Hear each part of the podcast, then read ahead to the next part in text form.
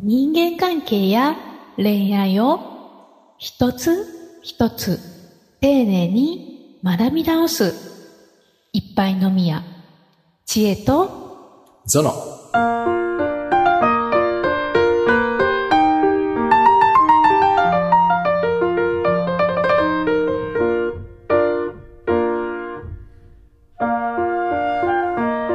お客様の心の内を知りたい。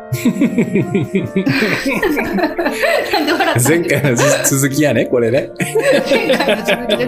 ちょっとこれ迷ったんですよ。それ別のテーマにするか。はいはい。うん、いや流れが面白いなと思って。どうしても気別の、別のテーマもすごいあったんですよ。いいですようんどうしても、はい、はい知りたいと思います。わかりました。はい。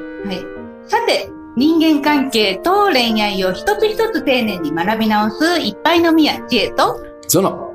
この番組は人間関係と恋愛にまつわるあれやこれやのお悩みや雑学をコラムニストの知恵とグッドバイブス伝道者の倉園がわちゃわちゃと話していく。コミュニケーションに悩める人たちのためのポッドキャスト番組です。知恵とゾノ。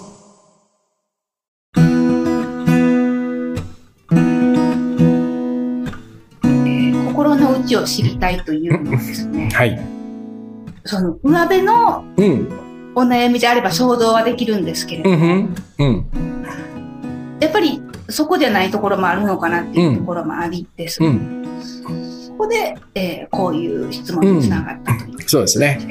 これはちょっと2つの方向からやっぱ話しとかなきゃいけなくて一つはねえっと前にほら諦めるって話したじゃん。はい。ね諦めるのの中に、えー人が何を考えてるか人の気持ちはわからないそこを知ろうとするのは諦めようっていう話があったでしょ？うん忘れてました。いやいやいやいや いや全然全然いいんですよ。でもそうは言ってもここここのこの仕事ってことになると何とかしてそこを知らなきゃいけないわけよ。はい。お客さんが何を求めてるかっていうのをね。うん。これは、えーはっきり言うと、世界の全ての人が知りたがってる答えなんだよ。ね、ビジネスをしている全ての人がこの答えを知りたいと思い、えー特に物を売ってたりね、サービスを提供する人たちは思い、そこにものすごいお金をかけたり、ものすごいテクノロジーを使いながら、ビッグデータとかね、はい。えー一生懸命それを探っているんだっていうことは忘れちゃいけないポイントだよね。だから究極的にはここが分かったら苦慮しないよっていう話ではあるということですよ。これはずーっとずーっと多分ずーっとつきまとうんだよね。だからある意味その分かった気になっちゃいけないっていうのとそんなものが手軽に分かる分かると思ってもいけないっていう。永遠に謎な部分として付き合っていく覚悟は一応持っておかなきゃいけないよね。あの僕も何度かそのああのね、えー企業のコンサルとかやってる時に、えー高校生のさあのなんつったらいいのかねこうカリスマ消費者みたいなグループがいるんですよ。はい。これビジネスでやってんだけど高校生がね、高校生を集めた大人がやってるビジネスなんだけど、えー例えばその10代の女の子が今何が好きか知りたいとかさ、うんえっと、この A と A のデザインと B のデザインのどっちが好きかを聞きたいとかっていうと、こう、斡旋してくれるのよ。7人、8人とかのね。で、今時のギャルがバーっとその会社の会議室にこうやってやってきて。で、もう、あの、こちらの側の側の会社の人はもう、子供なのに相手は。なんかもう、あ、いらっしゃいませ。すいません。そちらにお座りくださいとか、すごいこう丁寧に扱って。でも彼女たちもう慣れてるからさ、こんな感じで、あ、どうも、みたいな感じで、こう、携帯とかこうやって見ながら それで、あ、それではですね、本日のテーマはこの A の、A と B のどちらが好きかをちょっとご意見いただきたいんですけど、もうみんな慣れてる。プロだからさ、えー、なんか A は可愛くないとかなんかこう言う言うんだよ。でも、うまいのよ。その、A, A か B かみたいな理由を言うのもね。だからもうできちゃってるわけ。その、なんつうそのなんつうの高校生だったらこんなこと言うよねみたいなことを彼女たちは分かって提供してるんだよね。だからまさにその彼女 彼女たちが会社のニーズを理解し どんなこと答えを求めてるかっていうのを提供してあげてるわけよ。なるほど。一枚上手なんでね。だからそういうことをやったとしても結局はなんかリアルな答えは出てこないでしょ？うん。それから、もっと言うとね、その、お客さんのニーズをお客さんが知ってるかっていうことですよ。ここ知らないんじゃない？僕はそう思うよ。もしお客さんが、じ私の欲しいものはこれですって全部言えるとしたら、それがそのまま新商品のアイデアになるじゃん。iPhone がない時代に、ね、携帯電話と iPod を組み合わせて、えーアプリがこの中で自由自在に使えて、みたいなことをお客さんがニーズとして出せるはずがない。それを考えるのはスティーブ・ジョブズなのよ。これはお客さんの、まあ、いわゆる、まあ、専門用語で言うと潜在ニーズとかいうやつだね。それが欲しいと思ってるんだけど言語化できない。当然だけど形も浮かんでこないっていう。だから、こちらがそこを先に作らなきゃいけないってすごい難しい世界だよね。お客さんが欲しいと言ってるものは多分もうすでにあるんですよ。ユニクロの服だとかね。安くて可愛い服とか、それも5万とあるのよ。うん。美味しい松屋の牛丼とかね。290円で食べられる、えーランチみたいなのはあるんだよ。でもその中に、まだ何だかよくわかんないけど、これじゃないんだよね。これもいいんだけど、これはもう飽きてきてると。できればこれじゃないものが食べたいなと思って街に出てもないわけよ。ないから仕方ないからまた松屋に行くんだよね。そこに、これだろってやつをこう出すわけよ。こんなんじゃないの？って言って。それが当たったら大ヒットだよね。こういう世界だっていうことは一つ片方に置いておくことが必要だよね。うん。答えがわからない上に、そもそもお客さんがそれを知らない可能性があるってこと。で、これがさっきのもう一つは、今度はもうちょっとこれを個別のね、一対一の悩みの解決みたいな世界に持っていった時も当然それが起こるよね。ああ来るんだよ。なんか調子悪いっつって来るんだよ。何が原因なのか、何に悩んでるのか、どこが辛いのかがわからないってところから多分始まらなきゃいけないんだよね。そうするとね。だから前にこのポッドキャストでさ、人は悩みをそのままストレートに表に出さないって話をしたじゃん。かまってという願望があるのに、あなたはあ昼間寝てばっかりじゃないっていう言葉で伝えるっていうね。これは当然悩みをつ、悩みを打ち明ける人もその、その形で最初来るさ。うん。だから、そんな、そんな今まで話したようなことをこう念頭に置きながら、ここは、ここを見つけるというのは宝探しのもようなものだよっていうぐらいの感じで臨む世界なんだと僕は思う。見つけられたら儲けもの。見つけられないことの方が多い。うん。だから、何度も何度も来てもらって、本当はね、何度も何度もお話をして、なんか5回目、6回目ぐらいに、これ？みたいなのが、ようやくこう探り当てられるとかっていうこともあるよね。うん。その分からない中で、でもなんかしなきゃいけないわけよね。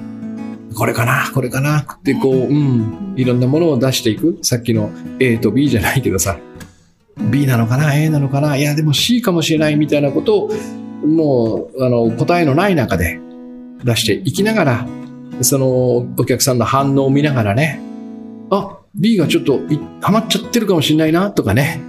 A は、あ、これすぐ、違う違う、すぐやめて、すぐに B に切り替え、みたいなことを臨機応変にやっていく感じなんじゃない？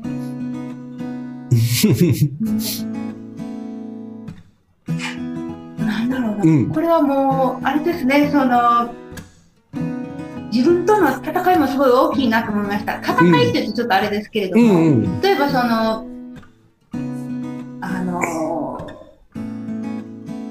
こう、宝探しだからうん。見つかることもあれば見つからないこともあるっていうのはすごくしっくりきたんですよ。うん本当にそうだなと思ってです、見つけられるっていう方がなんかこう、ちょっとなんでしょうね。レアかもしんないよね。そうですうん。でもこう、多くの広告はです。うん。素早く見つけますよっていうことをうんうん匂わせるじゃないですか。うん。そうですね。で、それをお客さんも求めているみたいなところもあるような気がうんうしてるんその辺のこの狭間のこの何と言うんですうん。か、うん。こう、うん、肌まで揺らぐと言いますか。あああとはさそのそのそのサービスを提供する人たちのうん。なんていうのかなこうお思想というか志というかさそれで決めることなんじゃない？ううん。まあ、その、来てね、あーすぐ分かると言ったんで来ましたっつって、え、これでしょ？っつって、ああ、うん、まあ、そうなんですかねとか言いながら、はい、終わりました。お疲れ様です。つって、お金もらって、その人がどうであれ、来りゃいいっていう。そしてリピーターなんか少なくてもいいと。そのあ新規顧客がずっと続き続けてればいいじゃんみたいな。これで OK って言うんであればさ、それで全然いいじゃないですか。その、その業態というかサービスはね。いや、違うと。納得して帰ってほしいんですよ。って。これは完全になんつうのかな、こう、思いの違いみたいなもんじゃない？そうそうそう。これ私はどっちなのって問いかけてさ、いや、私は後者だよって言うんであればそっちで頑張ればいい。うん。で、僕はなんか結果は実はあんま変わんない気がするのね。こっちは損をするとかそういう世界じゃなくて、ここはしっかりと満足を与えて送り返してるんで、何回も何回も来てくれるかもしれない。うん。で、おそらくこう、なんかね、あ、ある、その、なんかきっかけでボーンと廃れていくこともきっとないでしょ。うん。こっちの、うわーっと集めて、見つけますよみたいなことでやった場合は、何かのきっかけでこれクッとこう終わる可能性があるかなって僕は思うんだよね。これ聞かねえよなっていうのがなんか分かっちゃった瞬間に誰も来なくなるとかさ。どっちよっていう。その私あのずっとそのインターネットから集客をして、でメールマガジンに、うんの読者になっていただいて、そこで商品を進める、そしてその1回の購入でどれだけ購買価格を上げていくか。上げていただくかみたいなそういうその本当にダイレクトレスポンスマーケティングってその衝動買いの世界だみたいな感じで言われることがすごく多くて、うんそこをずっとこう突き詰める会社でずっと働いてたのでそういう売り方をずっとやってきたんですね。ただそのやっぱりそのそのダイレクトレスポンスマーケティングの中でもそのやっぱりいいものしか売れないよねとかそういうなんでしょうね本当の根本的な話は確かにあるんですけど、でもやっぱりです私が十何年そこうでん。いた感覚としてです、うん。やっぱり やっぱりそのあの衝動買いの方っていうんですかね、うんなんていうんですかね、うんまあ一回しか買ってもより多くお金落としてくれたらそっちの方がいいやんみうん。うたいな、ん。うん。その本能でボタンをポチってもらうはい。っていう考え方どうです、う理性でポチってもらうっていう考え方なのかなって今、うん長野さんのお話聞いてて思ったんうですよ。ん。うん。うん。で、その私がいた業界ではですあのいや人間は理性ではなかなか商品は買えませんよとうん。だからそこばっかり訴求しても、その売れないのは当然だから、うんその本能に訴えかけようみたいなことがもう常套句というかもう常識というか、はいはい。いやいや何間違ってはんの？みたいな、うん。いや理性はあかんでしょ？みたいな感じの話がすっごいあるんですよ。うでもその結局そのしっかりあの理性というかなんていうんですかね、そのバーッとなった状態ではなくしっかり欲しいと思って買って、うん。で欲しいと思ったものが手に入る。うん。っていうその段階の方がなんかいいのかなって最近はすごく思ってたりします。どどうどう思われますか？それはですね、自分が売っているものがね、その、なんだろうな、えー自分にあんまり紐づいてないものってあるじゃないですか。ね、例えば私には全く思い入れがないんだけど会社がこれ売ってるのよみたいな世界ってあるでしょ？そういうものはさ、えっと、それを消費してもらっても痛くも痒くもないじゃん。買った瞬間にポンとゴミ箱に捨てられても別にお金入ってくるからそれでいいでしょって。これは消費なんだよね。その本能で買って、えっと、見てみたら、んだよ、これだっつって、もう読みもしないで、使いもしないで終わるみたいなこともあるでしょこれが本能で衝動買いして、えっと、つ一度も箱も開けずに、えー捨ててしまう、引っ越しの時に捨てちゃう、断捨離するみたいな世界にも、えーよくあるじゃない。これ消費だよね。じゃあ、千恵さんは自分が作るコンテンツをそのように扱ってほしいのかっていう問いじゃない？消費されないのか、持っていてほしいのか、消費されたいのか、しっかり持っていてほしいのかっていう、ここも大きな違いになると思うよ。僕は、やっぱり、持っていてもらいたいなって思うからそういうなんか消費されるものを自分ですごく手間をかけて作ろうとは思わない。うん。うん。ね、その、もう、なん、なんというか、仕事の枠を超えうて、ん。まあ仕事なんですけど、その、その人とどういう関わりを持つかみたいなところになってくるんですね。そうですね。えーだから、もともとのスタートは、何回か前に話したけど、うんえっと、私は何を、どんな役割を担っているのっていう、そこから始まるわけよ。うんうんで、その役割がさっき言ったね、えー一個前の話か、えー誰に、どんな悩みを、どんなやり方で解決するんだっていうのと一致してるわけよ。うんだから、千恵さんのところからコンテンツを買う人は、えー千恵さんから買いたかい、買いたかったね。相談だって、えー僕にはなんか話をしてほしくないけど、千恵さんだったら聞いてもいいっていう人は5万といるわけよ。これはキャラクターの違いだったり、雰囲気、ルックス、もしくは男女の違いみたいなものも関係してるよね。だから僕だけじゃダメなんですよ。そこに千恵さんもいて、僕以外の他の人がいっぱいいて、そこに会った人たちが、こう、自分のところに来てくれるわけね。うん。だから、なんつうのかな、そこをしっかり見ればさ、えー自分がどんなものを提供すればいいのかっていうのも答えが出てくるんじゃないかな。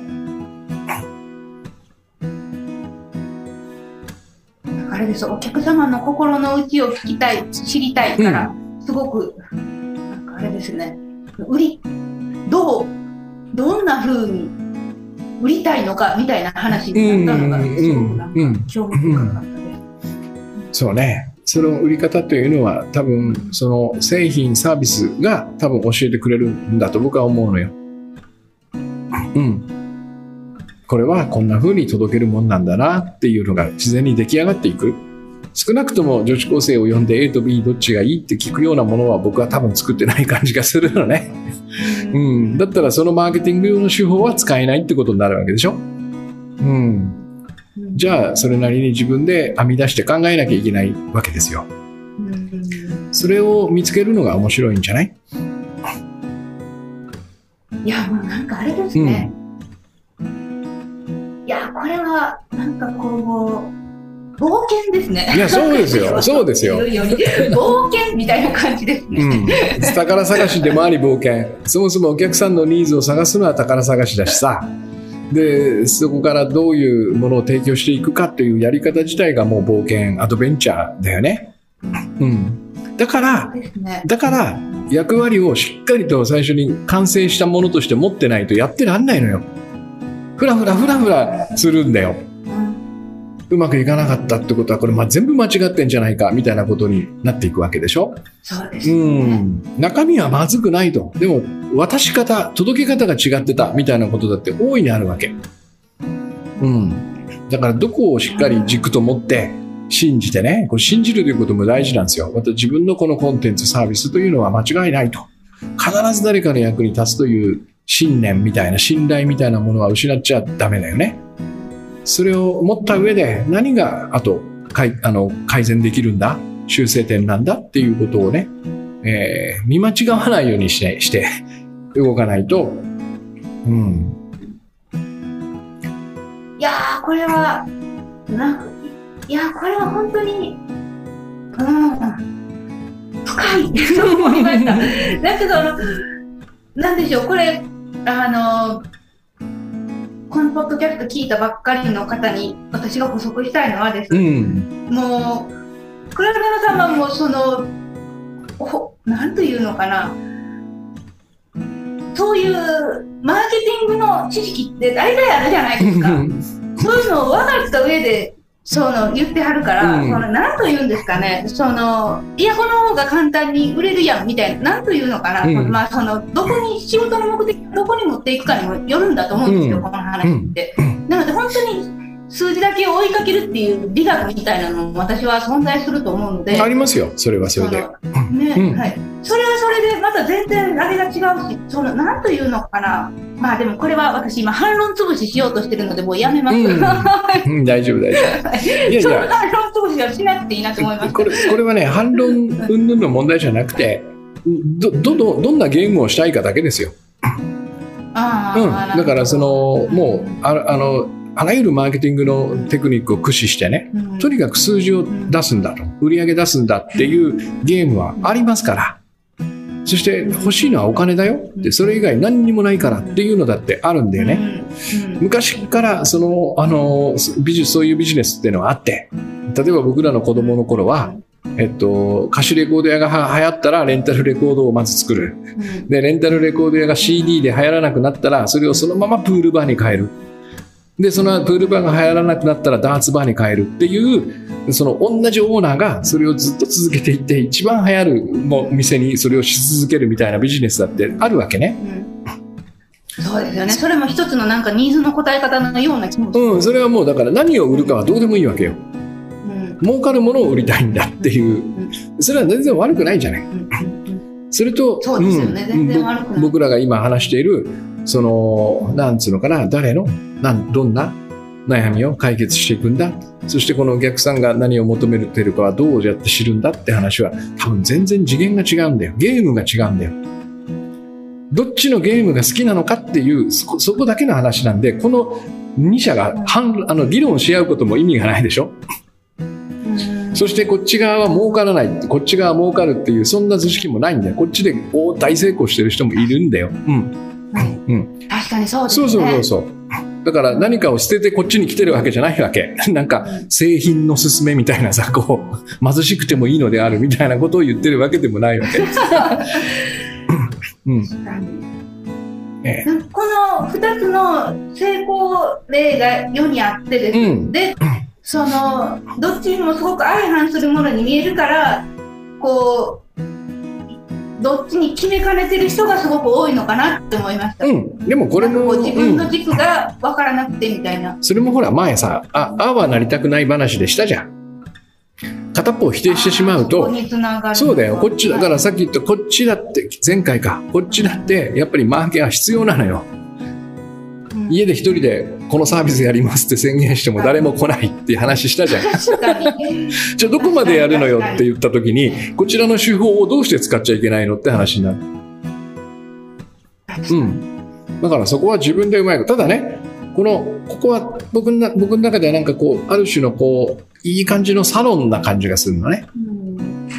だからここにその人をより分けるわけじゃないんだけど、どういうことを求めてる人がここに来るのか、どんちゃん騒ぎして飲みたい人なの？それとも静かに本を読みたい人なの？これ大きな差でしょ？うん。静かにお酒を飲みたく、一人で飲みたいっていう人とどんちゃん騒ぎがしたいっていう人は、両方一個のお店にいたら二人、二つとも心地よくないじゃん。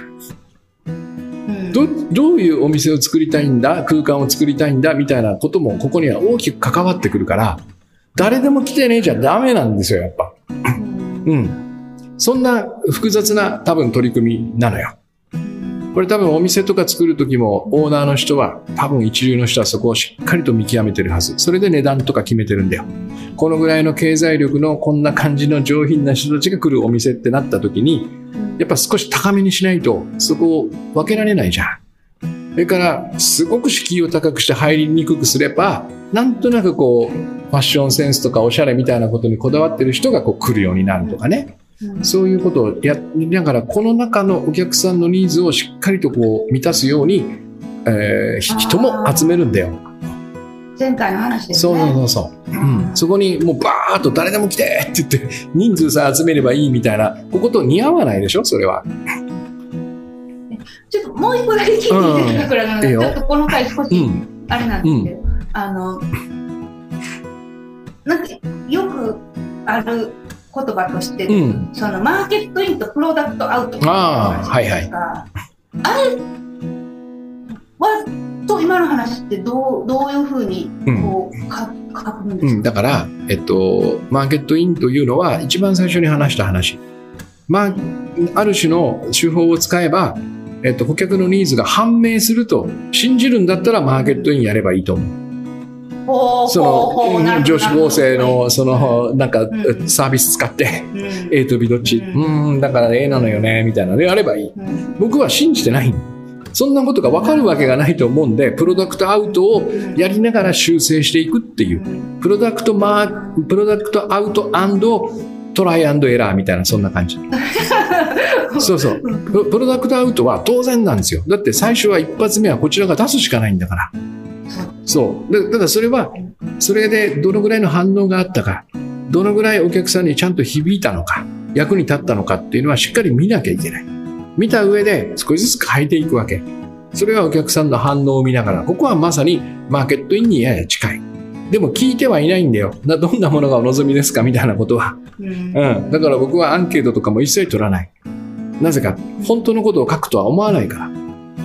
うん。そして、その、僕が自分で、このセミナーがどうだったかってアンケートを書く様子をイメージしたら、おそらく、すごくいいと書くか、文句を書くか、何も書かないかのどれかなと思うんだよね。うん。なぜか、だって僕当事者じゃないから、もっとここをこうしたらいいなんて本気になって考えないもん、多分。うん、思いついたとしても、それは自分のサービスに使うから書かないよ。うん。わそれをプロダクトアウトしながら、えーどんな風に修正していって、えー彼らのおお客さんたちの潜在ニーズも含めたところにこうマッチしていくかをチューニングしていくしかないんですよ。それでね、だからプロダクトアウトチューニングっていうのが僕がやってるいつものやり方。いっぱい飲みや知恵とそう。